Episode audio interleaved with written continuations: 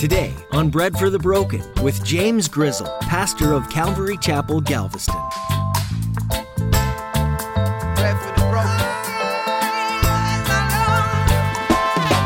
Now, I know God is sovereign and in control, and I'm not getting into any of that area.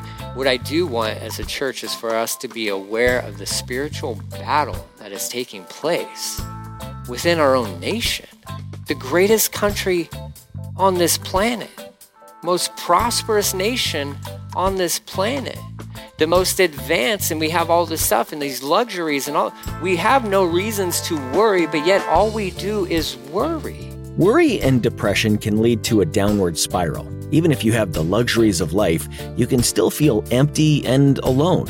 As Pastor James shares today, that's exactly what Satan wants you to feel. He wants you isolated and feeling like there's no hope. But there is hope.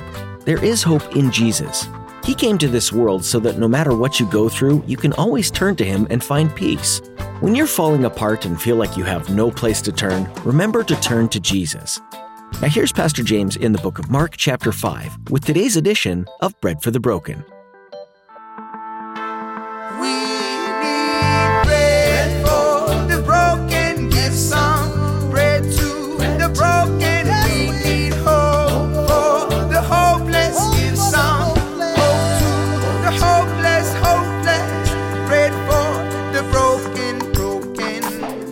Says, For Jesus had already uh, said to the spirit, Come out of the man, you evil spirit. So, just so we see the scenario, Jesus is out on the shore. This guy is running towards him. He's screeching, he's yelling, he's screaming. He, he gets into the presence of Jesus and he falls down.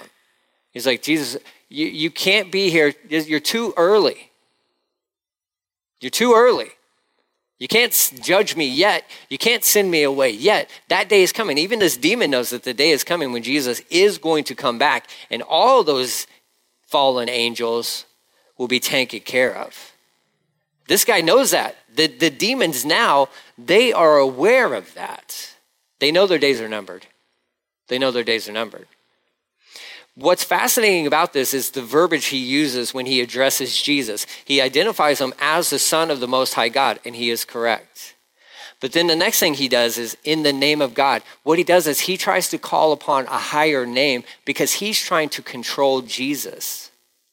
That's why he says this. The demon in the sky says, in the name of God, because he's calling on a higher name, so he thinks so that he can control Jesus, because this was common back in the day. You would call upon a name that was higher than your opposition, and that you gain ground over them. And then you control the scenario. And that's why he says, in the name of God. I know what you're trying to do because in that present moment, Jesus saying, telling him to come out. He's like, whoa, whoa, whoa! I, I call upon the name of God. So look, I, I just, I just one upped you. I one upped you, Jesus. You got no power over me. And Jesus like, maybe you don't know who I am. Maybe you don't get it. Verse 9 says, Jesus demanded, What's your name? What is your name? He replied, My name is Legion, because there are many of us inside this man. Roman legion commonly had upwards, could have been 4,000 to 5,000 to a little bit over 6,000 soldiers in a Roman legion. And so there's an idea are there 6,000 demons in this guy? We don't know. Honestly, nobody really knows. Guys say that, but technically, nobody really knows. But here's the other thing we know about demons they're liars. They're liars. Are there more than one in there? Absolutely. How many? We don't know. But he's probably saying legion because there's so many, but also that could be like a, a fear tactic like, there's a lot of us, Jesus. You don't want to mess with us. And you're like, seriously? Seriously? It could be because we know that within that realm, it's a lot of times it's it's just it's manipulation. It can be a manipulation. It's tactics, fear tactics. That's why you know across this globe, in in other regions, and oftentimes within third world regions, where you have some of this demonic possession and stuff, a lot of it is just like keeping people oppressed by fear, by fear. And they don't know. And sometimes when some of those guys get saved over there and they understand, like, oh man, like we can call upon a name that is great, the greatest name, Jesus. And that's ultimate power over any demonic spirits. Some of these guys are just kept in their place because of just fear. It's, it's intimidation. Jesus is going to have it.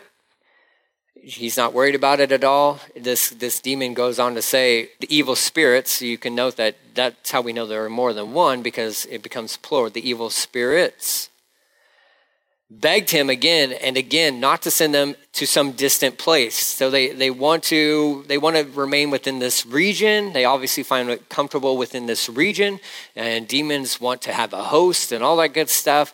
Um, we know from Daniel and a little bit from Revelation that sometimes there are demons that camp out in certain regions of our planet, right?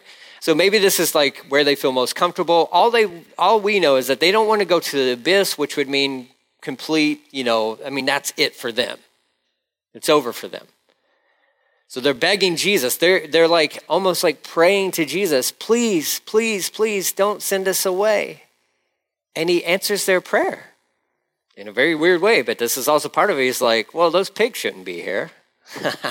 I don't know. We don't know what's going on here, but it says, There happened, verse 11, happened to be a large herd of pigs feeding on the, the hillside nearby.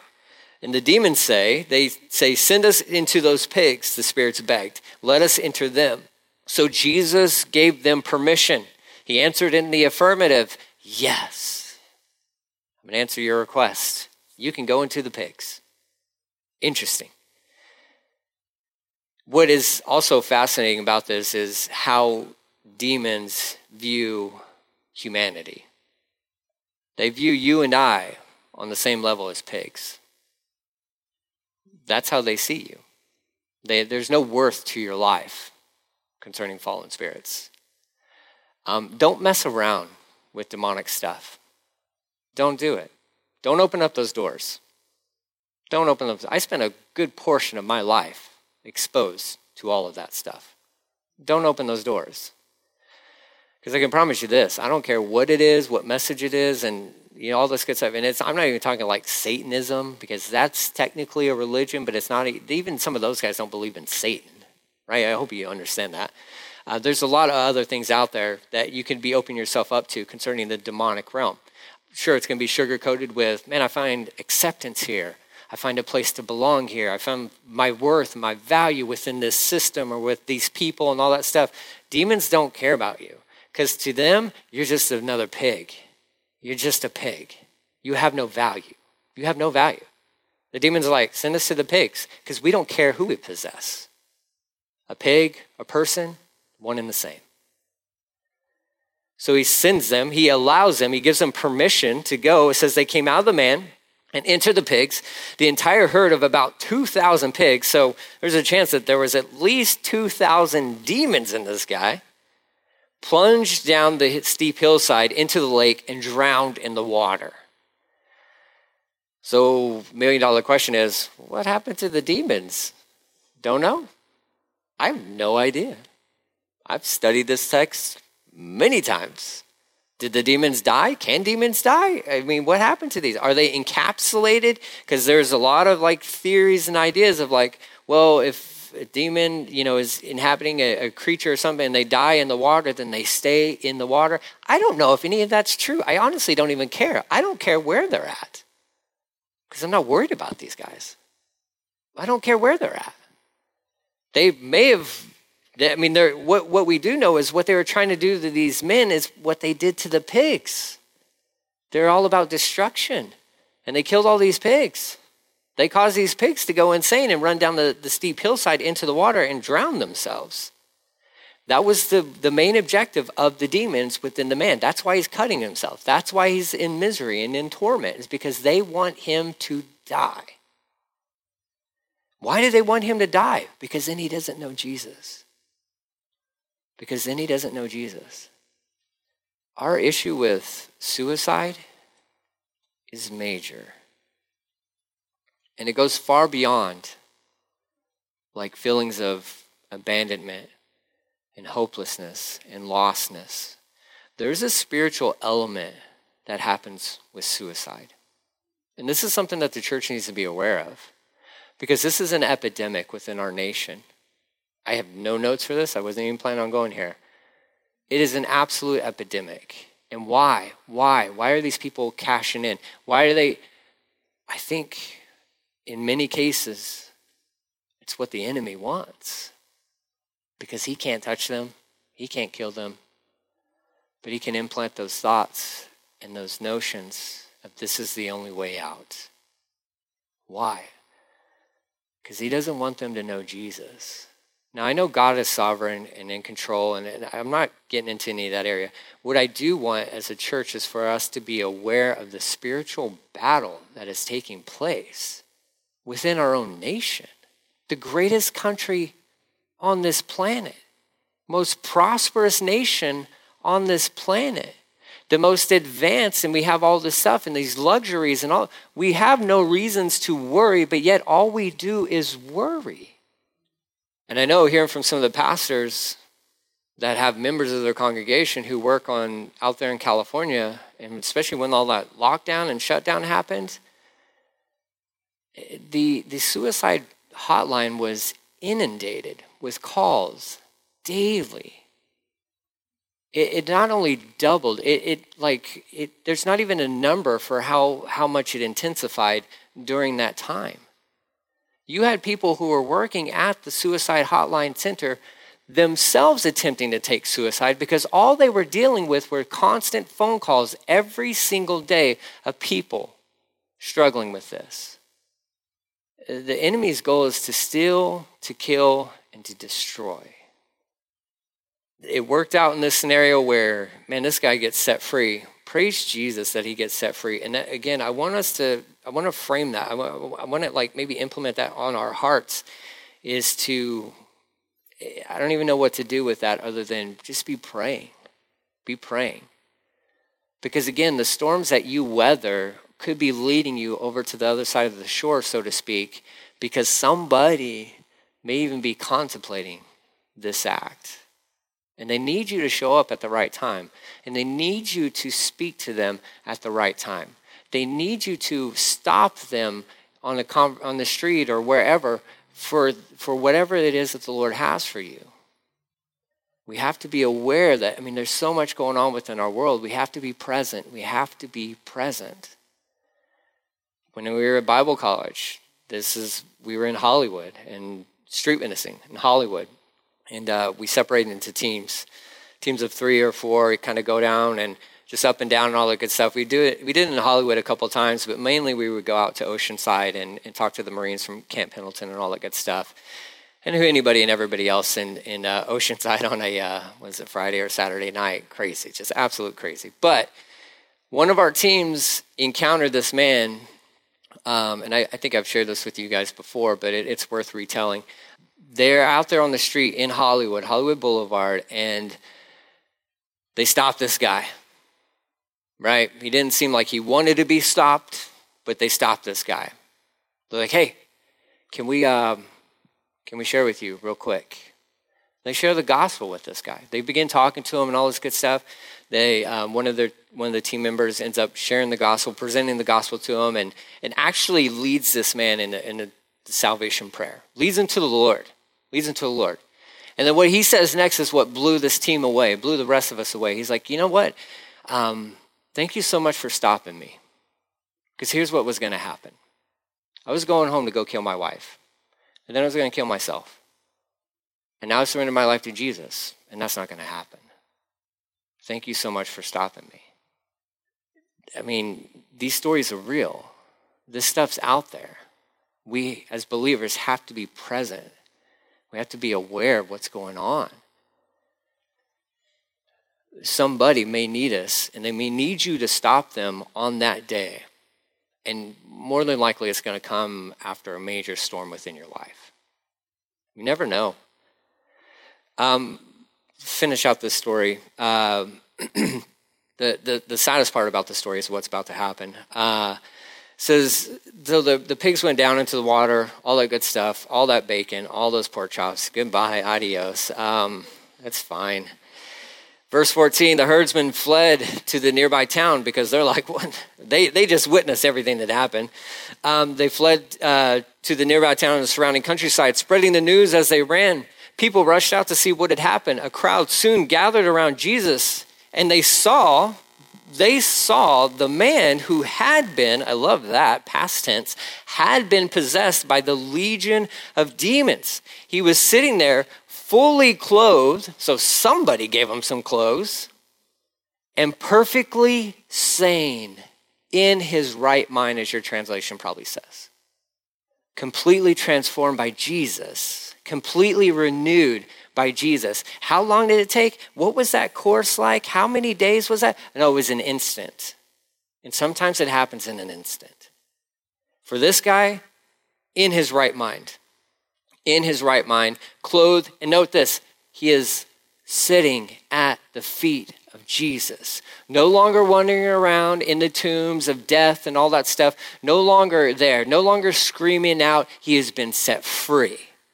And he's in his right mind, seated at the feet of Jesus. Sit at his feet. Oh, he set you free. He has broken the chains. He has set you free. Please sit at his feet. Please sit at his feet. There he is. They all witness this. They know who this guy is. They're the ones who've been chaining him up. They're the ones who kicked him out of their towns. They're the ones who forced him to live in the graves. And they see him and they were all afraid, which I don't fault them for that. Okay? They're like, who are we dealing with here? Who? Because we couldn't solve his problem. Who's this guy who solved this problem? It says verse 16 Then those who had seen what had happened told the others about the demon possessed man and the pigs. And the crowd began pleading with Jesus to go away and leave them alone. Jesus will not remain where he's not welcome. That's true for you in your house. That's true for us and the church. If he's not welcome, he won't show up. He won't show up. Well, he has to. This is a church. Mm-mm. No, no. No, no, no. Then that's why we always pray, Jesus, please, we welcome you here. We want you here. We want you here. I pray that you pray that daily Jesus, please be with me today. These guys are like, Jesus, they're now praying to him. Please go away. Please leave. We don't want you here. You scare us. So please leave. And he answers their prayer in the affirmative as well. So the demons asked to go to the pigs. He's like, yeah. Townspeople are like, Jesus, we need you to leave. He's like, okay, I'm on the boat. I won't stick around. You don't want me here. I won't stick around. There's no other record of him showing up in this region ever again. They didn't want him there. So he leaves. Verse, six, verse 18 As Jesus was getting into the boat, the man who had been demon possessed begged to go with him. Now he's praying to Jesus. There's a third person in this story now praying to Jesus. But Jesus said, No wait a minute, hold on. Like the demons are like, please send us into the pigs or allow us to go into pigs. And Jesus is like, yes. The townspeople are like, please get out of here. And Jesus said, yeah, okay. Demon possessed man restored in his right mind, totally set free. What a what a amazing testimony this would have been to add him to the team. And I mean, people would have been drawn all around to have this. And Jesus says, no, no. What this is the best prayer request. And Jesus said, no. Um, there was this thing going around. I don't know if it's still true today, but I know it was true in Amarillo for a while. There was pastors talking about how Jesus always answers in the affirmative for his followers, right? And if you don't get a yes, then it's probably because you don't have faith.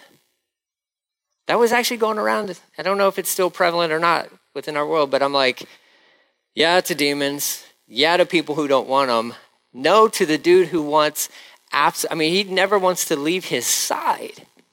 She's like, no, no, no, no, I don't, we don't, we, we don't. There's room in the boat. Yeah, no, that's not a problem. Um, we don't need you with us. I got another plan for you. So maybe when Jesus tells you no, it's because he has other ideas, and they're better ideas than what you think. No, I'll join your team. I know I'll be number 13. That's kind of unlucky or something, but um, uh, I'm sure one of these guys will bail on you soon enough. And well, that would have been true. But uh, no, he's like, she's like, no, I have another idea. I got another plan for you. And this is what he says, verse 19. No, go home to your family and tell them everything the Lord has done for you and how merciful he has been. So the man started off to visit the 10 towns. That's the, the Decapolis. That's what your translation may say. It's technically, literally, 10 towns, okay? These major towns of that region, and began to proclaim the great things Jesus had done for him. And everyone was amazed at what he told them. No, you can't come with us. Oh, man, bummer. I got to live in these tombs. No, no, no, no. No, go back to your home. Because what we didn't realize, what we didn't know, this guy had family. He had family that hadn't seen him for years, probably. And imagine this guy showing up at Thanksgiving, right, in the Decapolis region, totally brand new. Absolutely been made brand new, a new creation in Christ Jesus. That's a tremendous witness. And Jesus like, no, no. See, we got to go this way but there's 10 towns over there. They know who you were. Now they need to know who you are. You go. I'm going to send you off as a missionary to those regions. Go tell them how good God is. Go tell them how good the Lord is. Go tell them how, how the mercy that He has shown you today. And let me tell you, ladies and gentlemen, that's what He's telling you to do today. You may have ideas of like, I want to go here, I need to do this. He's like, no, you just need to go home. You just need to go home. And you need to tell your family and your friends of how good Jesus is. That's what you need to do. There's no greater witness than your life that is lived for the Lord Jesus and that has been surrendered to Him. And you don't have to have all the answers. You don't need all the answers. Don't let that discourage you from telling people about Jesus. You don't have to have all the answers. You're never going to have them. What you need is your testimony. This is who I was. For this guy, it was easy. Yeah, you guys locked me up. you guys kicked me out because you couldn't handle me, and I don't fault you for that. Because when you did that, what you didn't realize, kind of like with Joseph and his brothers, what you didn't realize was God was going to use that to save me, to save me, and then use that probably to make a difference in his family, to save his family if you're in a storm, can I encourage you? There might be somebody on the other shore who's just waiting for you to make it through that storm. They're waiting for you. So then you show up, battered and bruised and afraid and all that good stuff. But you're there to minister. You're there to meet them where they're at when they needed you to be there.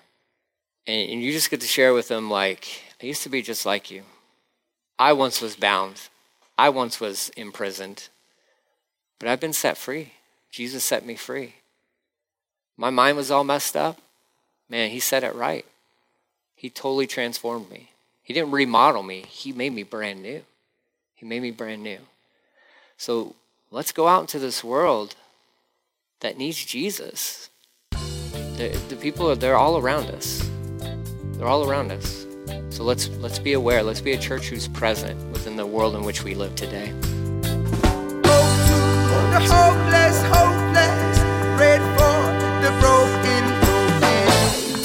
Thanks for joining us today here on Bread for the Broken with Pastor James Grizzle. Pastor James has been teaching through the Gospel of Mark. This book is fast paced.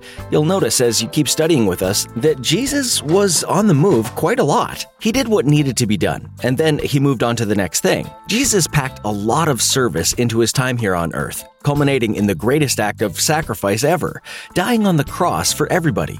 If Jesus was consistently moving and serving, shouldn't we also be doing the same? Our faith doesn't say that we should just sit back and let others do the work. We're called to be the hands and feet of Jesus right here, right now. So go and do whatever it is that the Lord has gifted you with. Go share the good news of the gospel, and then demonstrate it by how you love and serve people. Bread for the Broken is a ministry of Calvary Galveston, and we would love to meet you.